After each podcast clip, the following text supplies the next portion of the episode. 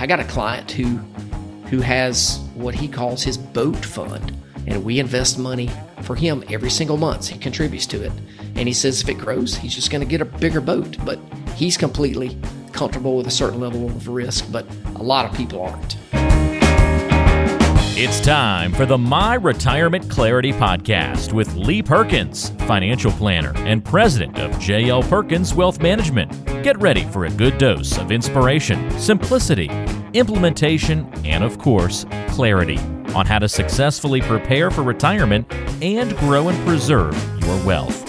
Here's Ben George with Lee Perkins.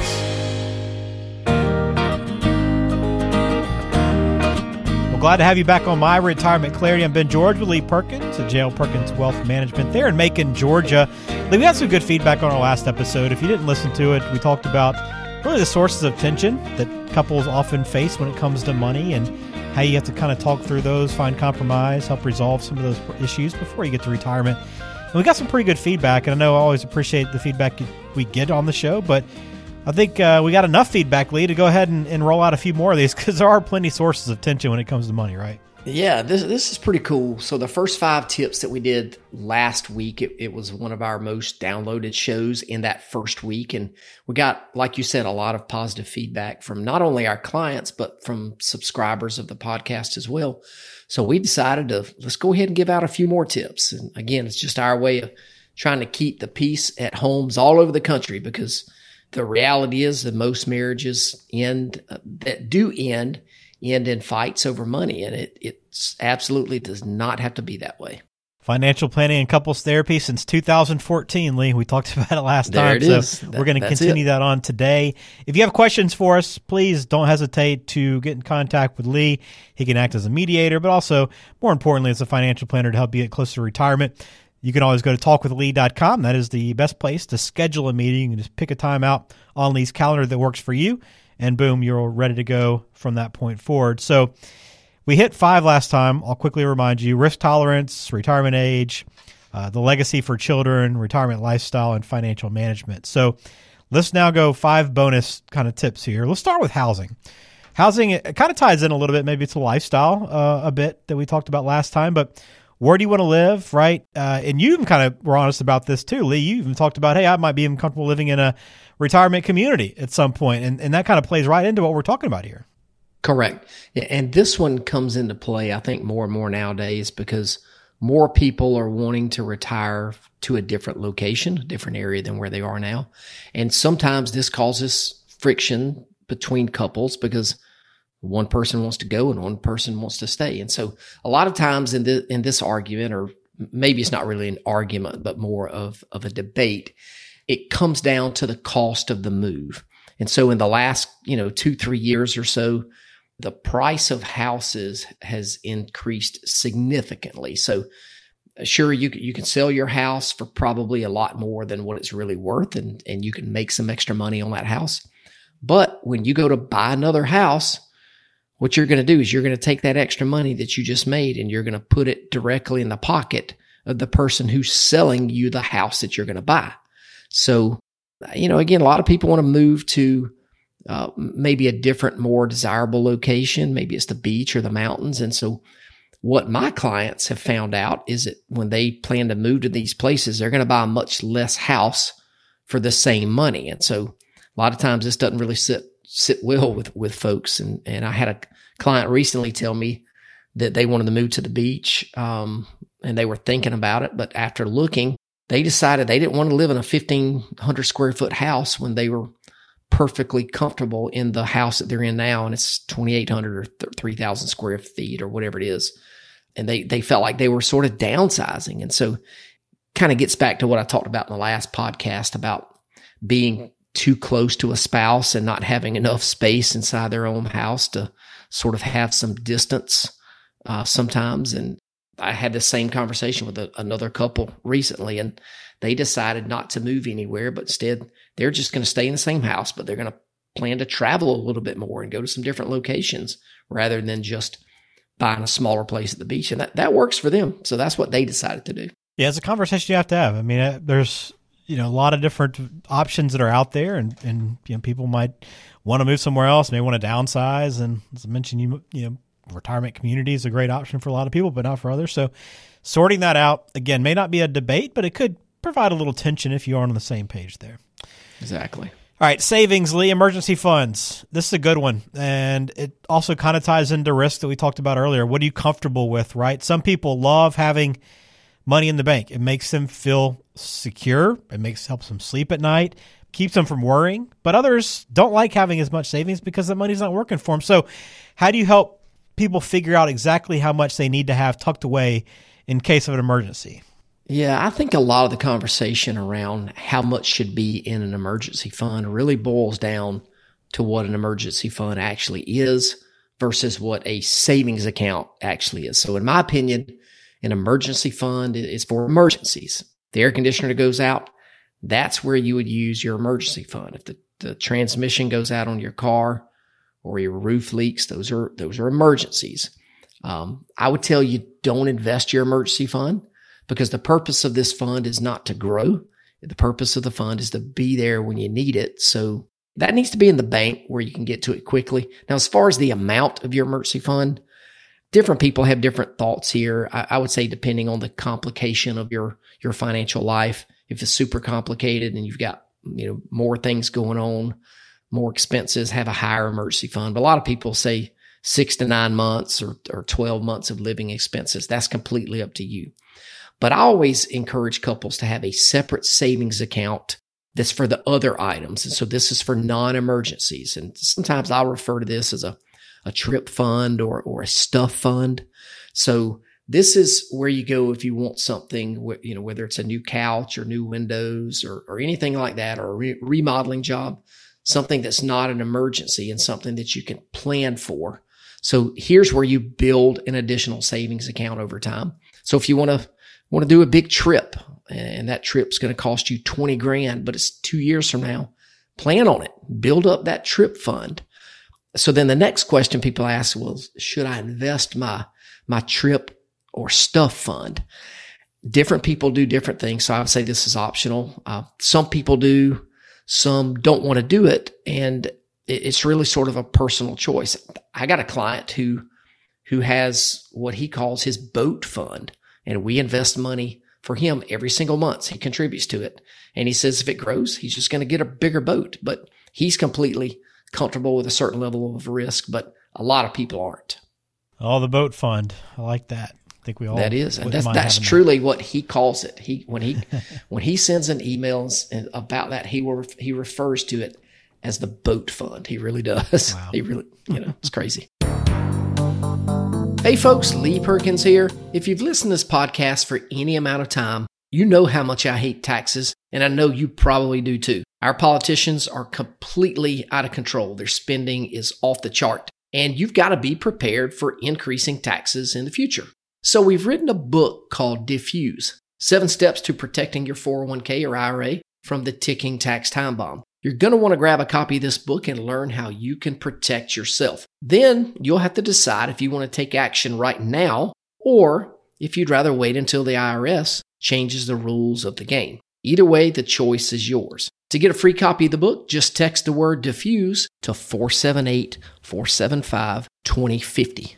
That's D E F U S E to 478 475 2050 and we'll send you a free copy. Thanks again for listening. Now back to the show. We're talking about some uh, sources of tension between couples when it comes to your money. Inheritances. How do you handle inheritances? I think you can kind of look at this probably maybe a couple ways, Lee. You know, how what do you do if you do inherit some money from somebody? And I guess probably too, passing along inheritances. Probably there's some little bit debate there as well. Yeah, this is one I don't think a lot of people think about too often, but it does happen and it can cause tension in a relationship. Now, most of the time, what I've seen is if the wife is inheriting money from someone, she's going to wind up having the final say over what happens with that money and vice versa. If the, the husband is inheriting money from his parents or somebody, he'll have final say so. But I do think it's healthy for the relationship if they're on the same page. And, and typically this debate comes down to should we use the money to pay off debt or should we use the money to either, you know, enhance our retirement savings or play catch up with our retirement savings. And I think this sort of depends on the situation. and what financial habits the couples already have. If if there's somebody who is already consistently in debt and they've got a history of making sort of poor financial decisions, I, I would tell them they need to put that money away for retirement. Because if they don't, and they use the money to pay off the debt, and they haven't changed their behavior, they're going to wind up in the exact same place they're in right now, a few years from now. And then that inheritance that was, you know, that could have been a real blessing for them is going to be gone. But if they're already doing a good job of saving money for retirement and they're in a good spot with that, then, you know, maybe they put that money, you know, put some of that to pay off their debt. Maybe they don't use it all, but they've got, if they've got debt like uh, what I call bad debt, like credit cards or personal loans or things like that, they could certainly pay those things off. And that would certainly free up some cash flow that they could either use to enhance their lifestyle right now, or they could invest more for their for their future, for their future retirement. So yeah, a couple different ways to look at it there. Yeah, that's a good one. So inheritance is number three on our list here as we go through five bonus uh, areas that you need to pay attention to with your spouse. Uh, insurance is another one. You know, how much do we need? What types of insurance? There are so many different types that are out there and available. Um, that level of coverage and the costs, I guess, that are associated with insurance can be a contentious point. Yeah, this is a kind of a big deal. And, and really, there's two areas with insurance that I see where people many times aren't on the same page. The first one's life insurance. So a lot of times what happens is one spouse is has unrealistic expectations of how well off their surviving spouse will be uh, you know, should they, you know, pass away early. And I think a lot of times this comes down really, like you said, to how much premium they're paying for the life insurance. And, and a lot of people have di- a difficult time sort of justifying paying for the insurance when, when they know that they're not going to be the ones who are going to be the beneficiary of it. Not always. That's not always the case, but on the flip side, a lot of times people go overboard and they tell me, Hey, Lee, hundred percent, I want my spouse taken care of financially when they pass away. When I pass away, I don't, I don't want them to worry about anything. But for some people, that, that premium causes some friction and, and, you know, sometimes they want a little bit less death benefit and, and they're like, Hey, you know, she should be okay because she's going to get this or she's going to get that and her expenses are going to be cut in half. And when they say that, I'm like, man, we, we all know that expenses are not going to be cut in half when somebody passes away. That's, it's yeah. just not how it works. But sometimes that's an easy assumption a misassumption that people make. Um, so I think it's really critical for you to find out what the true financial impact of your death is going to be for your spouse, and then be very realistic. And when you're planning for that, planning for your insurance need, don't discount the impact of, of inflation in the future because that that's a real concern. So insurance is the first area here, life insurance. The second one that I see where people aren't on the same page uh, sort of when it comes to long term care. And that's basically who's going to take care of us when we can no longer take care of ourselves. And so in, in reality, what happens most of the time, the husband's health declines first and, and the wife sort of wears herself out taking care of her husband before he passes away. And you can see it on her face and it, it really takes a, a real toll on that spouse who's, who's the caregiver. And but what happens is when he passes away, there's nobody left to take care of her when her health declines. And and so what happens is that that burden usually falls on the kids and and it's not handled equally. And what I mean by this is if somebody passes away and they need care and they've got four kids, there's always one kid who shoulders most of of that burden. And and maybe it's because somebody else lives out of town or maybe somebody's at a different age or stage in life and they've got a bunch of young kids and they don't have time to come and take care of mom. So it falls on the sibling who many times is closer to where, you know, their mom is or their dad is. And so this, at the end of the day, causes a lot of friction or it can cause a lot of friction among the, the kids. And, you know, they wind up fighting over things because somebody thinks they're more deserving because they took care of mom. And, and we've all seen this play out. It, it's, it's not good, but that's something that can be avoided if they plan for it ahead of time. And again, I'm not saying that a long-term care policy is, is the magic solution because it's not, but there does need to be some level of financial consideration before that happens. So talk about it way ahead of time. All right. Very good. Let's, let's close out then, Lee, with one last one that can, really cause some arguments here. That I can imagine this one could uh, could upset the other spouse if you're on the same page, and that's the spending habits. And you know, hey, the the biggest fear is running out of money, right? So I could see a lot of debates happening over how much somebody's spending each month. Exactly. And I didn't rank this list from the from 10 to 1 kind yeah. of climbing up like the old Dave Letterman list, but I, this one might be as important as any of them or maybe the most important because if people aren't on the same page as far as their spending habits, when when both folks are retired, this can get really messy pretty quickly. And I've seen this happen a lot because one spouse may not change their spending habits once they're both retired and they still still spend money like they're getting their full paycheck while they're working and they don't quite understand the consequence they're spending because the other spouse handles the budget or whatever that is. So to me, the best way to handle this is to go ahead and address it before retirement. Talk about how you're going to spend money. Have, have a budget. I think it's important for, for you to have a line item in the budget for each spouse to have a certain amount of money that they can spend and do whatever they want with it, as long as it's not illegal or anything like that. I, I don't care if it's $500 a month or $1,000 a month or whatever it is that you want to spend, as long as it doesn't impact the overall family budget, it, it really shouldn't matter to the other spouse what they're spending the money on. So if, if Pam and I were retired and, and I give her a $1,000 to spend every month on whatever she wants, and then I get a $1,000 to spend on whatever I want, and if, if I want to spend a $1,000 playing golf or pickleball or whatever, I can't get mad at her if she chooses to spend her thousand dollars a month at, at, Home Goods or or Marshalls. Um, it, it's it's her money to do whatever she wants to do with it. And it's mine to do whatever I want to do. But if it exceeds whatever that threshold is, that's not good. Mm-hmm. Uh, and so you got to know what your financial bandwidth is uh, for spending, especially in retirement every month. And so if you're not on the same page here, man, this is going to get very ugly very quickly. So I, I, like that line item of sort of what some people will call blow money. You can blow it on whatever you want. So I think that creates uh, a healthy relationship because there's none of this nitpicking about finances. Yeah, great one to close out on. And as you mentioned, maybe maybe the most important out of all the ones we talked about. But go through this list again, part one, and this bonus part two 10 different reasons and 10 different reasons why people will argue about money and, and the source of tension, especially as you get close to retirement and into retirement. So talk through these things. If you need someone to talk with to help you have that conversation and, and direct that conversation, Lee Perkins is a great option. You can always get in touch with him. Just visit talkwithlee.com and that will be able to give you a chance to get on a schedule, find a time that works for you. Boom, you can set up that meeting. And for Lee, anyone that, that does visit talkwithlee.com and goes ahead and picks out a time. What can they expect right after that?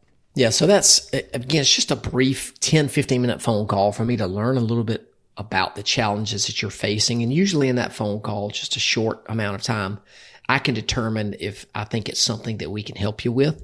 And then we can talk about next steps that would wind up being, you know, you come in the office and we dig deeper and kind of, then we can take you through, if it, if it makes sense, we can take you through our full financial planning process, which we call the retirement clarity review, where we, you know, again, assess your, your income planning, investment planning, healthcare planning, tax planning, legacy planning. That's kind of the five areas of retirement that most people's questions and concerns fall into. So we take you through that process. And, and once we do that sort of show you where you are and compare that to where you want to be, then you can make a decision whether or not you want to engage our IRS to help you uh, as you transition to the next phase of retirement. Or if you're already in retirement, we can certainly talk about that too. So, yeah, it's a pretty easy process. Well, we appreciate you listening to My Retirement Clarity. Hopefully, this helps you out, gives you some things to think about, maybe starts the conversation for you with your significant other so you can work through these before the tension creeps into your relationship. So, Lee, thanks for your time today and appreciate you listening to My Retirement Clarity. Thanks again for the feedback and the push to come up with five additional bonus tensions here for you today, and we hope you enjoy the episode. Lee, we'll talk to you again soon. Take care. Lee Perkins here, and I want to thank you so much for tuning into the show today. If you like our podcast, we would be honored if you would share the show with others. And one great way to do that is by posting the show to your social media pages or by just telling others about it. Either way, we would really appreciate it. And of course, if you do enjoy the show, we would appreciate it if you would give us a five star review. And this certainly helps other people like you find our show. And if you want to learn a little more about our firm and how we help people have the best retirement they can possibly have, go check us out at www.myretirementclarity.com. There are a lot of great resources that you can access directly on the website. And of course, if you want to have a conversation with me, you can visit www.talkwithlee.com and this will take you directly to my calendar. And there you can schedule a 15 minute phone call so I can learn a little bit more about your situation. Of course, everybody is not a great fit for our firm, but if I think we can add value and put you in a better situation, I'll let you know and we can certainly talk about the next steps. So thanks again for tuning into the show and we'll catch you next time. Investment advisory services are offered by JL Perkins Wealth Management, a registered investment advisor and insurance agency. Information is for illustrative purposes only and does not constitute tax, legal, or investment advice. Always consult with a qualified tax, legal, or investment professional before taking any action.